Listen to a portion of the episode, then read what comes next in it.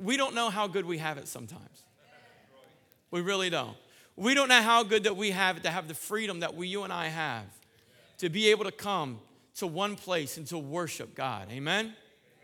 Absolutely. Um, I'm going to get right into it this morning. We're going to go right into part two of our sermon series that we're talking about. This is us. All right. If you missed it last week, I'll hit a couple spots in this uh, in this uh, message that I'm giving this morning that hopefully will catch you up. Um, but again, uh, you know, I believe what we're about to get into specifically talks to us as a church, specifically talks to you and I as the body of Christ and what we are to do in our life. In other words, to take on the spiritual uh, disciplines that God gives us and to use them. And, and what we're gonna what we got into last week, and I'm gonna touch again right in with it again this um, this morning, is a spiritual discipline that we must allow to be a part of our lives. You know, one of the things that, that, that I find remarkable at times is that we will say that we want more of God. We want more of His Holy Spirit, but yet we're not willing to take the steps necessary to fulfill the principles or even to attempt to go at fulfilling the principles that God has given us. And He's given us explicit instructions on how to get closer to Him through His Word. I want to ask you this question as, before we go any further this morning, and this is this How many of you love stuff? I'll be honest, right? How many you love stuff, right? You love things. I was thinking about this question, and, and one of the thoughts that came to my mind, and this is bad for my wife and I, because we're, we're both, we'll check it every so often, that Amazon, right? Do I have anybody that likes Amazon, Amazon.com? Any Amazon lovers, right? If you do, then you like Amazon Prime, right? Amazon Prime is what? Man, you, you get on there and you're getting free shipping and you're getting it like the next day, all right? Example, I think it was like a month or so ago, maybe two months ago. I had ordered something like in the mid afternoon on a Saturday. And when I went to leave to come to church Sunday morning, guess what was on my doorstep? Praise God. that is awesome, is it not? Shame on them for working on Sunday, but that is awesome. you know, we love stuff, we like things, right? I mean, if I went to your house, there's some things that you would consider, you know, boat lovers. Who's got a boat? Loves your boat? All right? Yeah, there you go. It's a money pit. I've got one. All right, I know all about it, right? Some of you, you're, you're, in, you're into watches. Anybody like watches? Anybody into watches? All right, we got a guy. We got a couple guys. Another guy right here. You like watches. So if I go to your house, what are you going to have? You're probably going to have maybe a collection or you're going to have several watches. You're going to have a couple that are what? Kind of near and dear to you, sentimental. Baseball cards, baseball memorabilia, right? You are the next in line to go to heaven. Okay, that is awesome, right? I'm a huge baseball fanatic, as everybody here knows. But anyway, in 66 books in the Bible, from Genesis to Revelation, God specifically talks about possessions and or money over 2,000 times. Think about that. Let me, let me repeat that. In, in 66 books of the Bible, from Genesis to Revelation, God talks about the topic of money or possessions over 2,000 times. Now, look, it's not wrong to have possessions.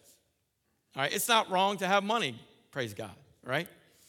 But it's what we do with these things, the obsession that we have over them, that brings the wrong about it.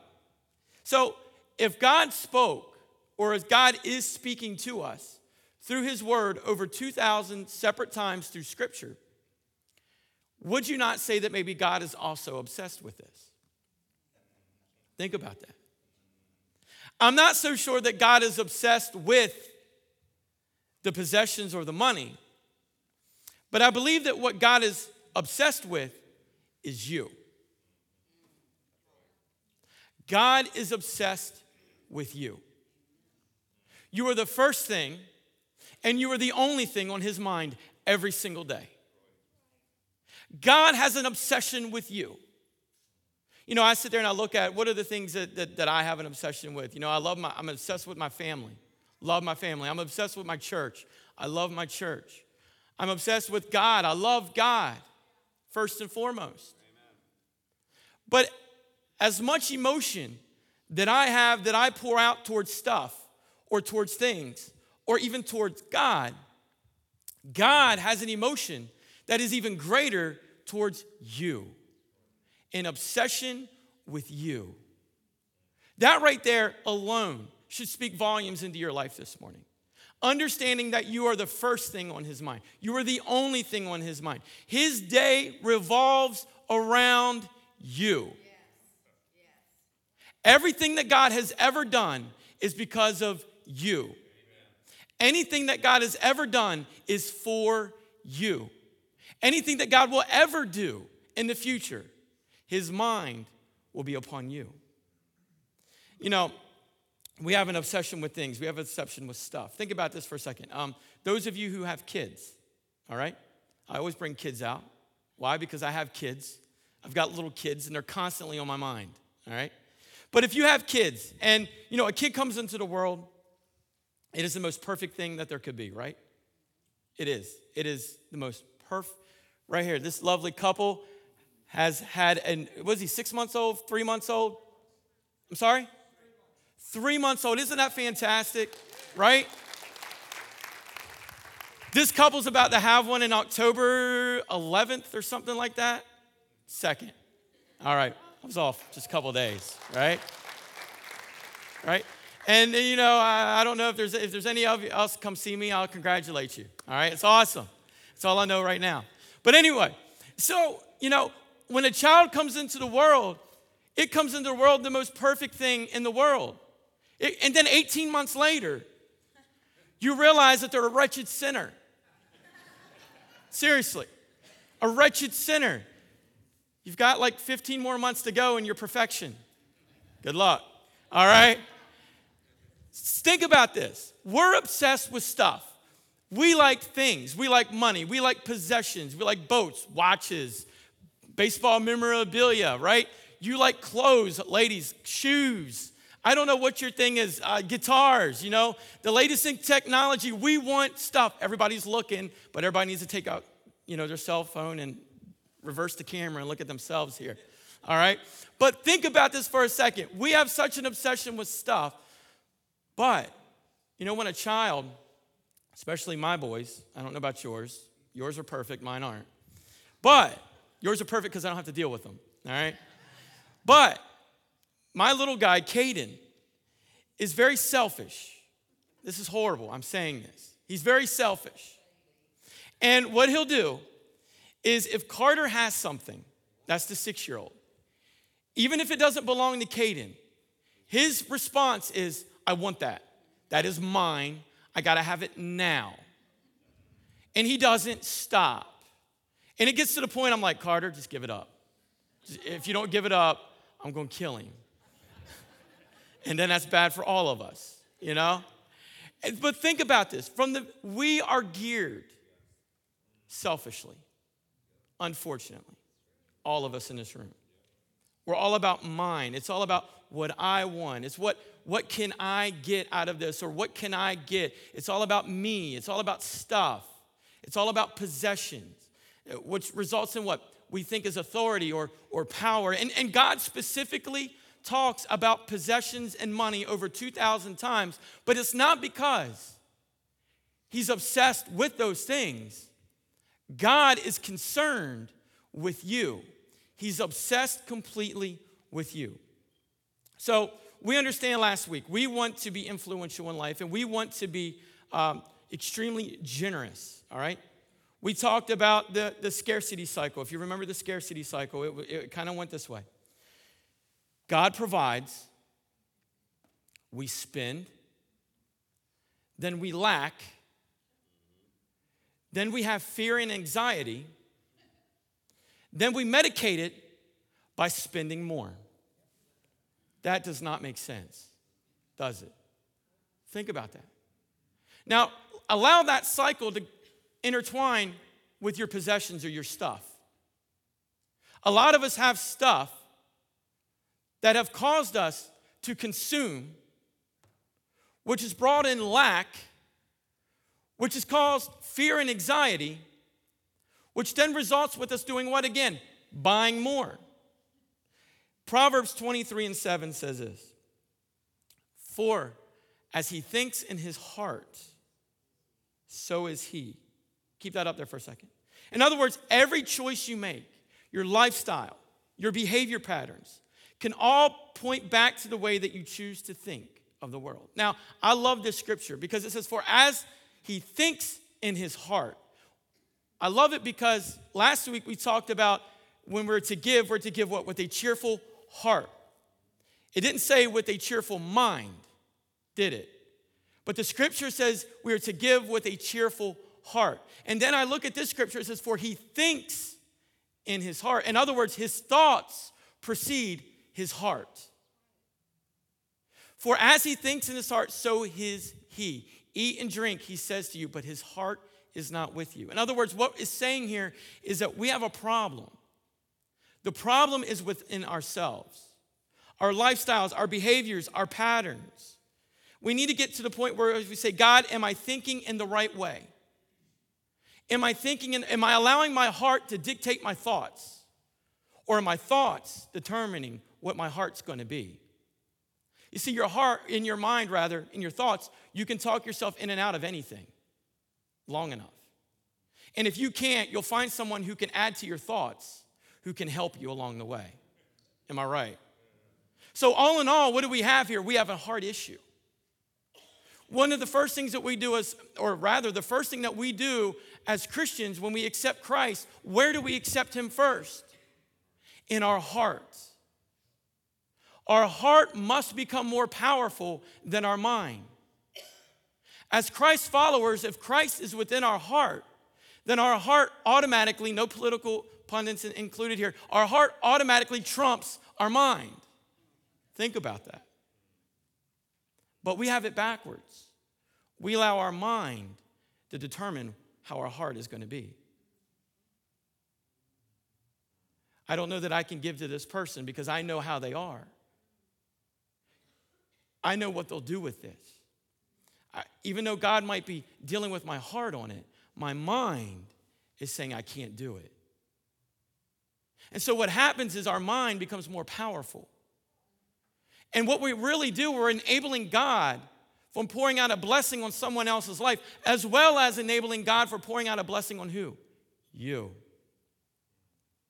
For as he thinks in his heart, so is he. We're going to look at a story here, and, and I briefly touched on it last Wednesday. I also did, uh, excuse me, last Sunday. I also did this last um, Wednesday as well. But what I need you to understand here, and we're going to get into a story about when Jesus had fed 5,000. But what you need to understand is he actually did not feed 5,000. It was actually somewhere between 15 to 20,000 people that he had fed.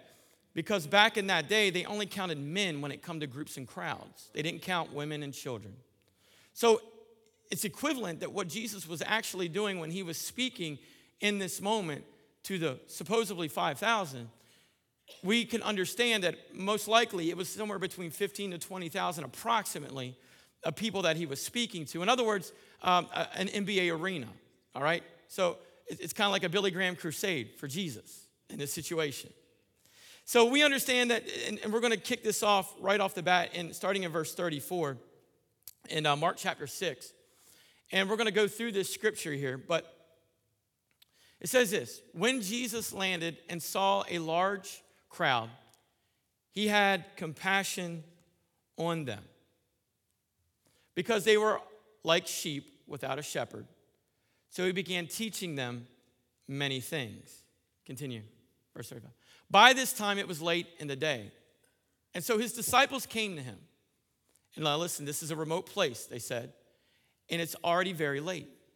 Go to verse, the next verse for me. Send the people away. This is the disciples speaking to Jesus. Send the people away so that they can go to the surrounding countryside and villages and buy themselves something to eat. Now, I want to stop there for just a quick second here.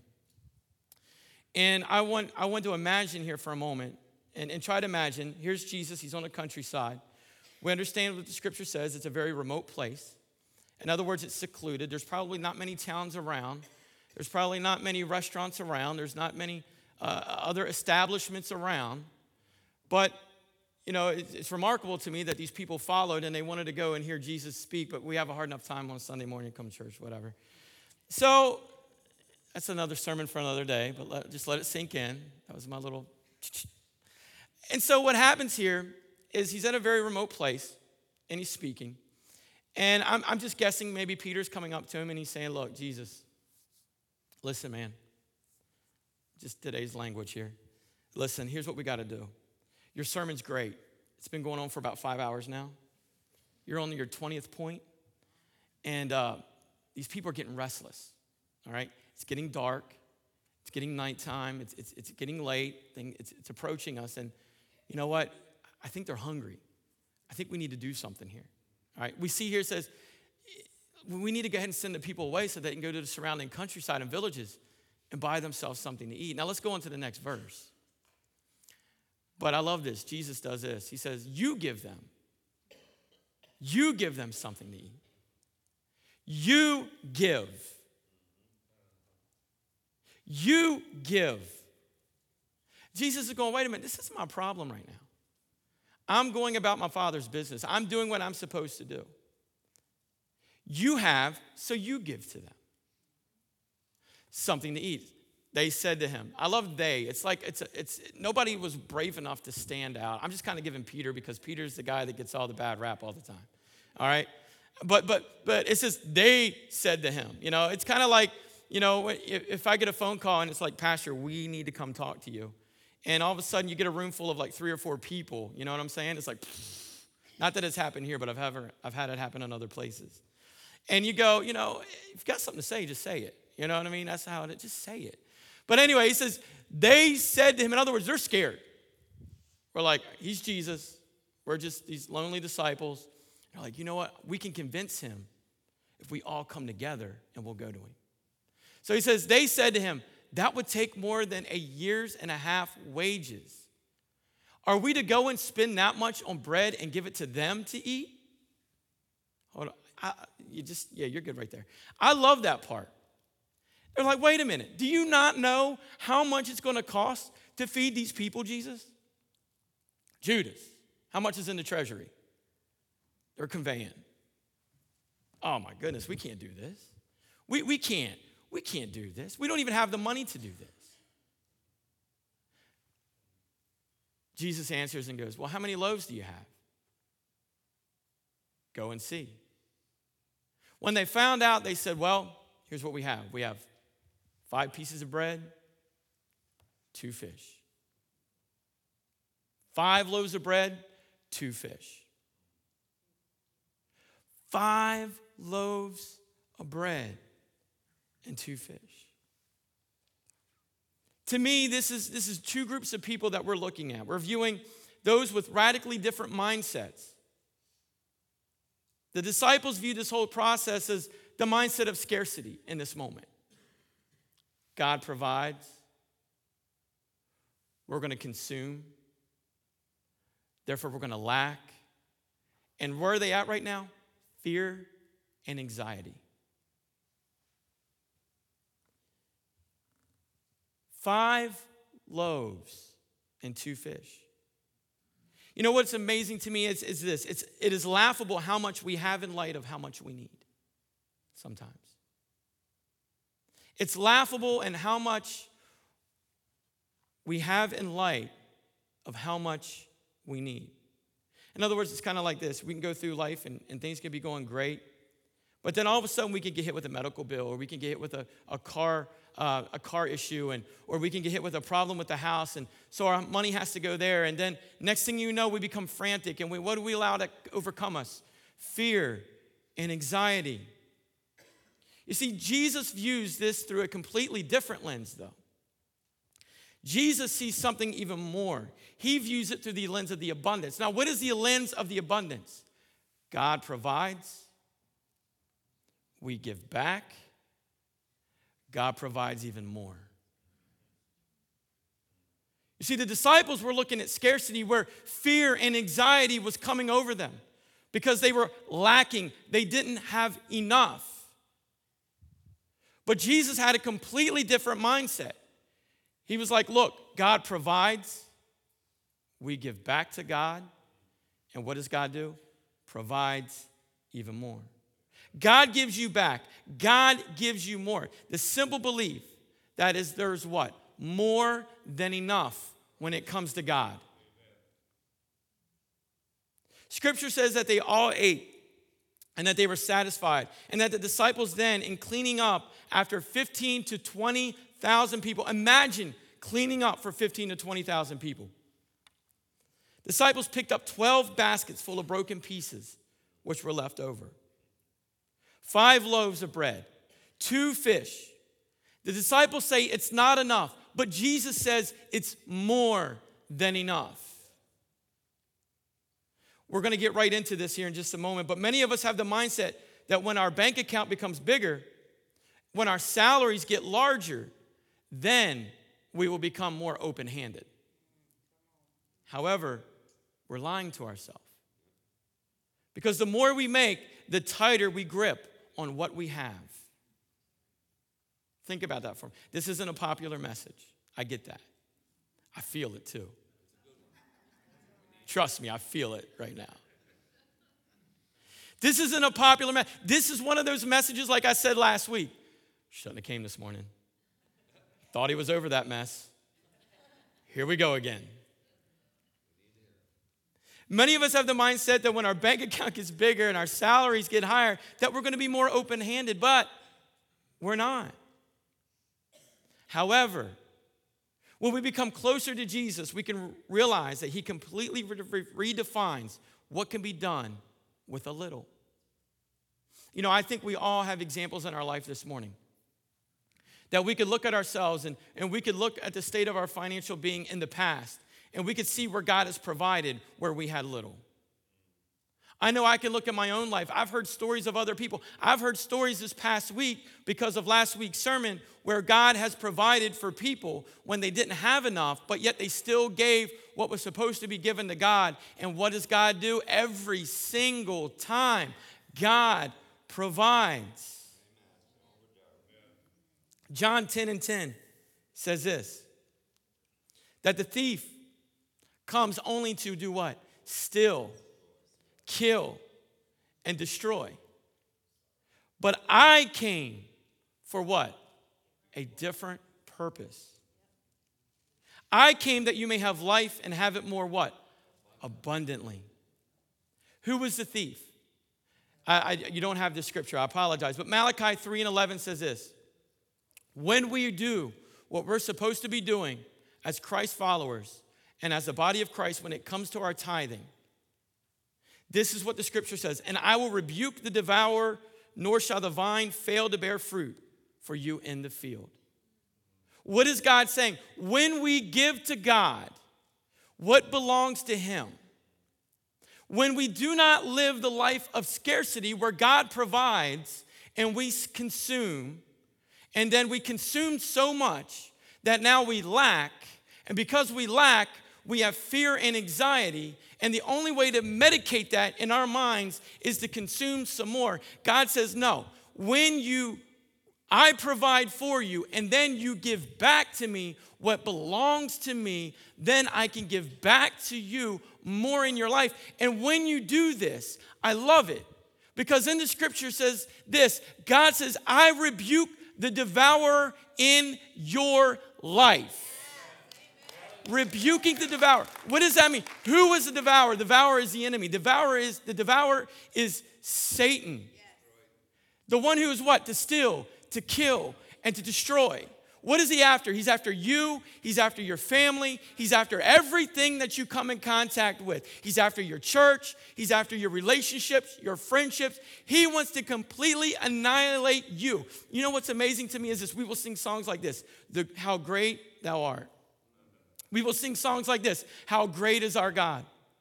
We will sing songs like this, The Great I Am. We will sing songs like this, Great Are You, Lord, just like we did this morning. But the problem is, is we cannot release God's greatness until we obey his commandments. Four people got it. I appreciate it. You cannot Release God's greatness on your life. It's kind of like we, we want to a la carte God where we pick and choose what we want.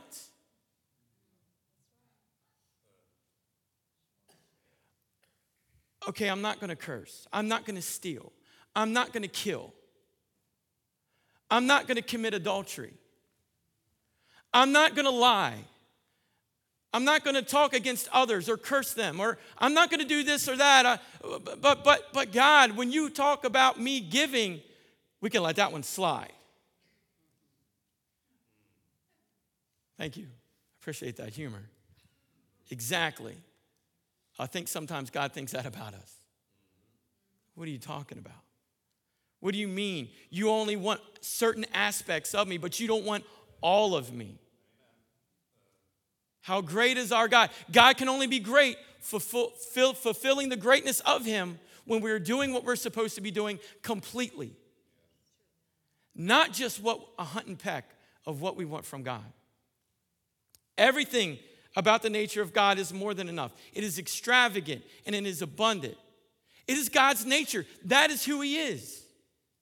How do we experience this life of abundance? We're going to talk about two things here for a moment. The first one is this God multiplies what is blessed. Mark chapter 6, verses 40 through 41. I want to read it. They sat down in the groups of hundreds and of fifties. And he took the five loaves and the two fish, and looking up to heaven, what did he do? What did he do? He blessed the food. The blessing of God over anything in our lives is a powerful thing. Returning the tithe that we have in our life releases God blessing over every part of our lives. God, what I'm giving to you, the tithe, it's holy. The tithe is holy. Now, a lot of people get confused because they go, Well, Pastor Kevin, I give my tithe. That's great. Is it the first part that you give? Is it the first thing you're giving to God? Or is it the, I need to see what I have left over? Is it the, what can I afford this week to give to Him? You know, I, I, have I've heard a, a, a, pastor speak on it. In fact, uh, two years ago, we, we talked about it in the Blessed Life. Pastor Robert Morris brought out some great points in regards of the first thing that we need to do with what God gives us, we need to give right back to Him. Because the tenth is what? The tithe. Who does that belong to? It belongs to God. See, these are some of the spiritual principles that we don't like to hear and we don't like to, to, to have taught to us because it hurts. Why does it hurt? Because it hurts us in the wallet. And, and, and that's a direct connection to the heart, isn't it? That, that should appear some of you right there a little bit. Malachi 3:10. If we could go back to it, it says, "Bring the what? Whole tithe into the storehouse, that there may be what? Food in my house." The tithe is not the 10%, but it is the first 10%. Food in my house. And he says this, and I love this. I brought this out last week. He says, Test me. Test me in this, God says. In other words, I'm challenging you. Actually, I'm challenging me. Test me this and see if I will not throw open the floodgates of heaven and pour out a blessing. What? There will not be room enough to store it. Talk to you about the phrase floodgates for a second here. There's three times in Scripture where we can understand that floodgates is mentioned. One of them is obviously uh, right here. Uh, the other time Obviously, it was with Noah. The other time is, uh, I believe it's in Second Kings. But when we think of flood and floodgates in the Bible, we think of one particular person, that's Noah. We know what God did then. What did he do? He flooded, right? He brought forth a flood. God says in that scripture in, in Malachi 3, and, and I think it was 10 that we just had up there, He says, I will open up the floodgates into your life. I'm going to open these things up when you do what you're supposed to do, when you bring the whole tithe. And the whole means not just the 10%, but you're doing it as the first thing. Some of you say, well, I get paid on a Thursday and I don't come to church on a Sunday. Well, you put it aside Thursday instantly. Or you know what you can do? Go to churchbythebeach.org and you can actually do your tithing there. It's just something to think about. Thank you. But God says, I want to open the floodgates to where there's not, there, there's not room enough for you to even contain what I have for your life. We're going to throw up a, a, a, an image here. Go ahead and throw that up for me. All right, you got to get, yeah, thank you. All right. That is the Hoover Dam. I went there like, uh, I guess a year and a half ago, something like that. I took that photo. Don't make fun of my photography skills. There's a shadow there. It's irritating me. But I think about this scripture and I thought about this while I was there. Not while I was there, but I thought about it while I was preparing this week. And I started thinking to myself, even in my own life, where we all go through seasons where we're not following the principles that God gives us. But we, we again, like I said, we sing songs like How Great is Our God and The Great I Am and Great is Your Name and Amazing Grace. And you know, we sing all these wonderful songs that talk about these characteristics of God and how great and how powerful they are. But many of us lack really receiving how great God truly is. We, we, we, we, we fall short because we're not fulfilling all of the teachings that God gives us and the commandments and the principles that He says and the disciplines that He says that we must do in our lives. Where you say, Pastor Kevin, what does that have to do with the Hoover Dam? Well, here's my thinking. I see that wall, and it's, it's tremendous. If you ever get the chance, you've got to go. But let me tell you something. I watched a movie a couple months ago. Um, it was with The Rock, and it was about this fault line in California. I don't know if any of you saw that movie or not it scared the bejeemies out of me, right? Because I was there and and and on that spot where it was like breaking up and these people are falling into these, you know, and I'm going, I'm glad I went there first because I would have never stepped foot on that place. And I don't know that I ever will again after watching that movie. I mean, it scared me that I was like, my Lord. All right, so anyway, it's a great place, so you should go. so we were there and, and, it's, it's, huge. I mean, you've seen you know movies about it, and you've seen pictures where you're seeing one now, and, and all this great great stuff. But as I was thinking about this um, scripture, this image came to my mind, and I found it on my computer, and I was like, oh, we got to use it. And uh, I sit there and I think about God and all that God has for me. And I think about the the commandments or the disciplines that I need to do in my life, but yet I don't always do. And so, what that does truly is build a wall up between me and God. Or rather, how about this? God's blessing, and then what eventually kind of trickles over every now and then. One of the biggest walls that we have in our spiritual disciplines in our lives is giving or tithing. We don't like to hear messages on it. We, we, we, we, we cringe at the thought. Sometimes you guys, you write the check and you're just like, ugh, why do we got to do this? Sometimes you write the check and you're just going, oh, I, I, I can only give 8% today, God. I can only do 3% today, God.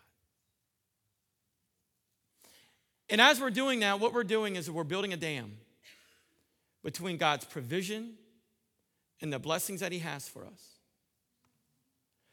to what we truly have, which is the bottom part. But God says that if we would give the whole tithe, now in Noah's day when the flood happened, the water consumed what? The entire face of the earth. No part of the earth was untouched. No part of it was untouched.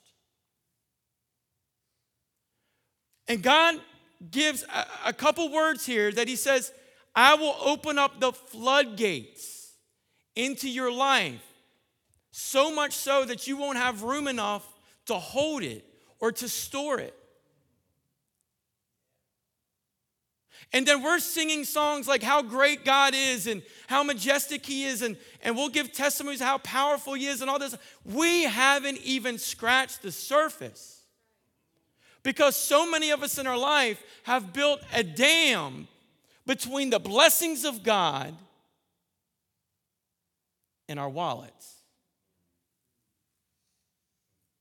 But God says, if you will bring the whole tithe, the first fruits, the first, I will what? Open the floodgates.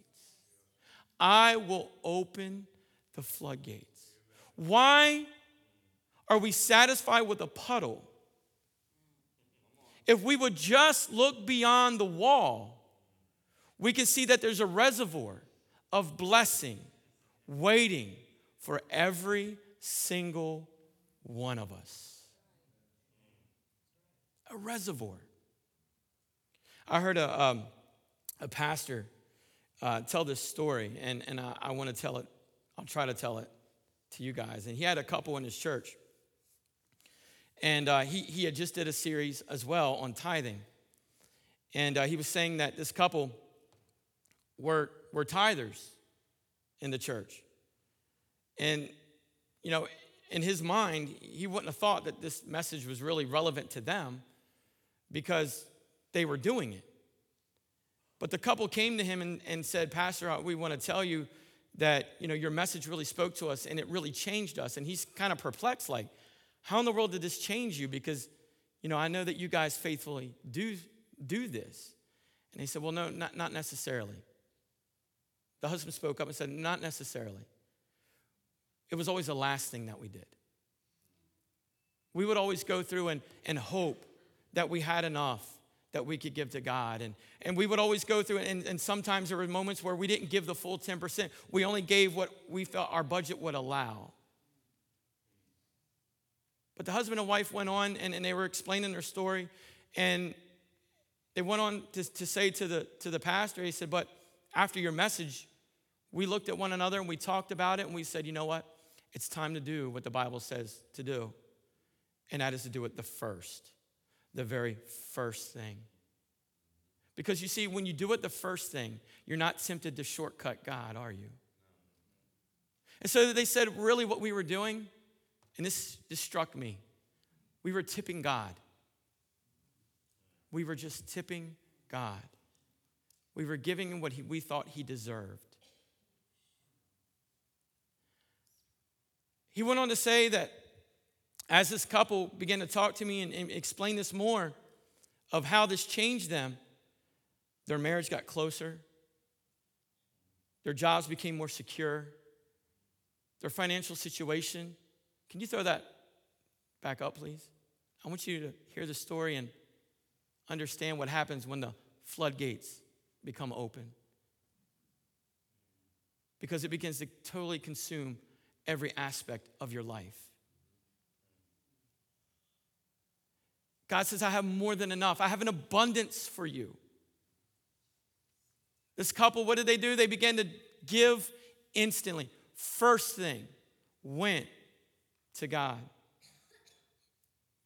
Their marriages became better, their jobs more secure, their finances better, their friendships, relationships. Everything started coming together. Why? Because they did what they were supposed to do. Watch this. This isn't a hard thing. This isn't one of the messages where I'm challenging you to come to church, take on a ministry, lead a group of kids, wipe their noses. You know, this isn't one of those messages. This is one of the simplest things you could do, but yet is one of the most perplexed and hardest. Why? Because the wallet is attached to the heart. And all we think about is with the mind. And not allow God to use what we have to give back to Him what is belonging to Him. Your soul was made for this. Some of you say, well, you know what? I just want God to multiply. I, I want God to multiply in my life. Do this. I want God to, to increase my family. Do this. I promise you, you will see a difference. God multiplies what is given away. Second thing that we're going to look at God multiplies what is given away. Matthew chapter 14 and 19. another version of the story says that Jesus gave thanks. He broke the loaves, then he gave it to them, the disciples, and the disciples did what? Gave it to the people. Now, watch this. This is interesting to me. If I was one of the disciples and, and I came to Jesus and I had the five loaves and the two bread, and I came to Jesus with them and I said, Look, man, this is all we've got. This is it. We're giving it to you right now. This is all we have. This is all we have to feed them with. And Jesus blesses it. Do you know what I expect to see in the moment the amen happens? Boom, the miracle. Three truckloads, semi truckloads of fish and bread, right? That didn't happen. Throw the scripture back up. Jesus gave thanks, broke that, broke the loaves, then he gave it to the disciples, and the disciples did what with it? Gave them to the people. The disciple, the miracle did not happen at the amen. The miracle happened when they trusted in Jesus and began to do as he what said. There's a lesson to learn there. Some of you are waiting to move because you need to see the miracle first. God says, if you would just move as I have told you to and commanded you to through the scriptures. And what is the move that God is saying? Bring the whole tithe into my storehouse. When that then happens, and we began to do as the disciples did, what did they do? They gave. What did Jesus do first? He said, Give, didn't he? Jesus said, Give. Now we see the disciples. What did they do? The disciples what? Gave. Long story short, after everything's said and done, they had an abundance what? Left over. Matthew chapter 6, verse 31 through 32 says this Do not worry, what shall ye eat? Or what shall we drink? Or what shall we wear? For the pagans run after all these things, and your heavenly Father knows what? That you need them. Some of you, you're so worried. I get that. I understand it. I also understand this is the most popular message. And if you're a visitor, I'm sorry. Kinda. take it back to your home church. If this is your church, take it right here.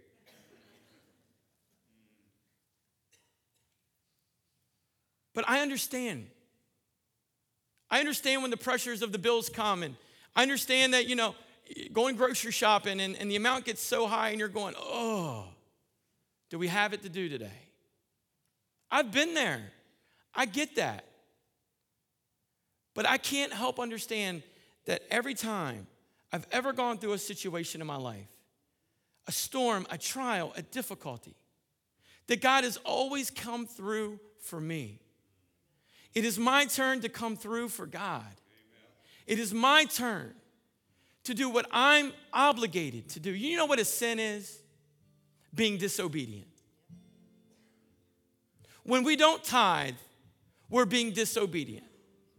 And if we're being disobedient, what are we doing? We are sinning against God. You're sinning against your home. You're sinning against your careers. You're sinning against your families. You're sinning against your friendships.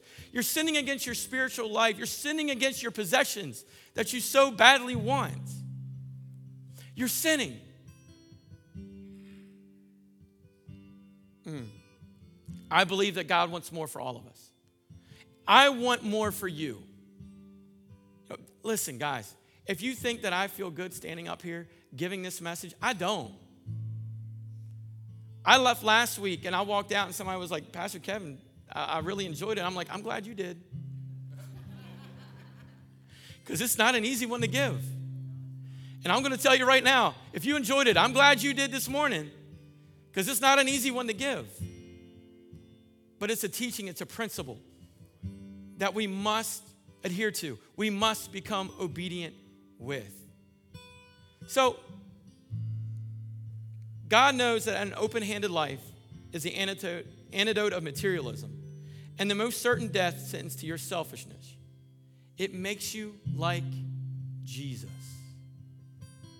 When we tithe, it makes us like Jesus. It's another step closer in that relationship. It's another step closer. You know, I looked at, I, I'm probably never going to look at that picture again that I have of the Hoover Dam. And every time I think of the Hoover Dam, and you too, because I've ruined it for you. Every time you think of the Hoover Dam, you're like, did I tithe? I love it. I love it. But when I looked at it and I just saw, all I could see is God's blessing, my disobedience. God's blessing where there's, there's so much, so much. It says that in His Word that He's going to open the floodgates, and what's going to happen? There's not going to be room enough for it to store. And what does that mean? I love this. I love this part. This is my favorite aspect of it. That means when I'm doing what is right, and there's so much being poured onto me, guess what? It's got to run off to me and it's got to run onto you. Amen. Hallelujah. And to you. Are you following me? Yes. Amen. When there's so much that God can just pours and pours. And watch this, it's not just money. It's not just money. That reservoir that we saw with the dam, that's not just, you know, money as the blessing of God. That is job security. That is love. That is your marriage. This tithing thing represents all of that. Not just your wallets, not just this, your spiritual life. The word says that what? That, that, that the thief is there to what? To steal, to kill, and destroy. But Malachi 3:10 says what? When we tithe, when we bring it into the whole, what? The whole tithe to the storehouse, what does God do? He rebukes the devourer in your life. I don't know about you, but that's enough to get me excited this morning. To know that God has got more, that He, more than enough in me. Father, I've said enough. Your scripture has come forth, your word has been delivered. It is now in the hands of your people, and it's for them to deal with. My prayer today, Lord, is that the word came forth in such a way, God, that the challenge is laid before them. What are they going to do with it? The rest is in their hands. I pray, Father, for every believer in this room right now. If they're not tithing, they become a tither. If they're a tither, but yet just been a God tipper, that they change that around today. And that we understand that it must become the first thing that we do and bring it to you. So, God, we love you. We praise you. I pray, Father, Lord, your scripture says that when we do this, you rebuke the devourer in our lives. So, God, start rebuking. Because I believe there's some people in this room today who are saying, you know what, I'm signing up for this. This is the right thing. This is what I'm supposed to do. You know, Lord, we, sing, we, we sing of all these, how great you are and how powerful you are. And we preach these messages of how you know, how, how much you have for us in store and the promises that you have for us. But yet, God, we fail to realize that maybe we're not breaking that crest. Maybe we're not getting that breakthrough because we're not doing what we're supposed to be doing. Today, God, that changes. Today, Father, Lord, my prayer is that we as a church, as the body of Christ, begin to do what we are supposed to do fulfilling your commands, fulfilling your teachings, fulfilling your laws, God. Even Jesus spoke twice on tithing and said that we ought to do it. So, Father, moving forward, that's what we're going to do. We're going to give what belongs to you. So, Father, as we leave this place, we pray for the tithe and the offering that is about to be given to you. May, Lord, it be used to continue to grow your kingdom. Father, may it be used, Father, Lord, that we can take uh, the ministries of this church and grow them, Father, and, and, and, and, and give to, to missions and, and to provide, Lord, and, and the, those in the community who lack, Father, Lord, and, and need help. May it be used, God, to grow your kingdom, Father. And we do all of this, Lord, for your glorification. So, God, as we leave this place, let the words of our mouth and the meditation of our heart be acceptable in your sight, O Lord, our strength and our Redeemer. In Jesus' name we pray. And the church says, Amen. Love you guys.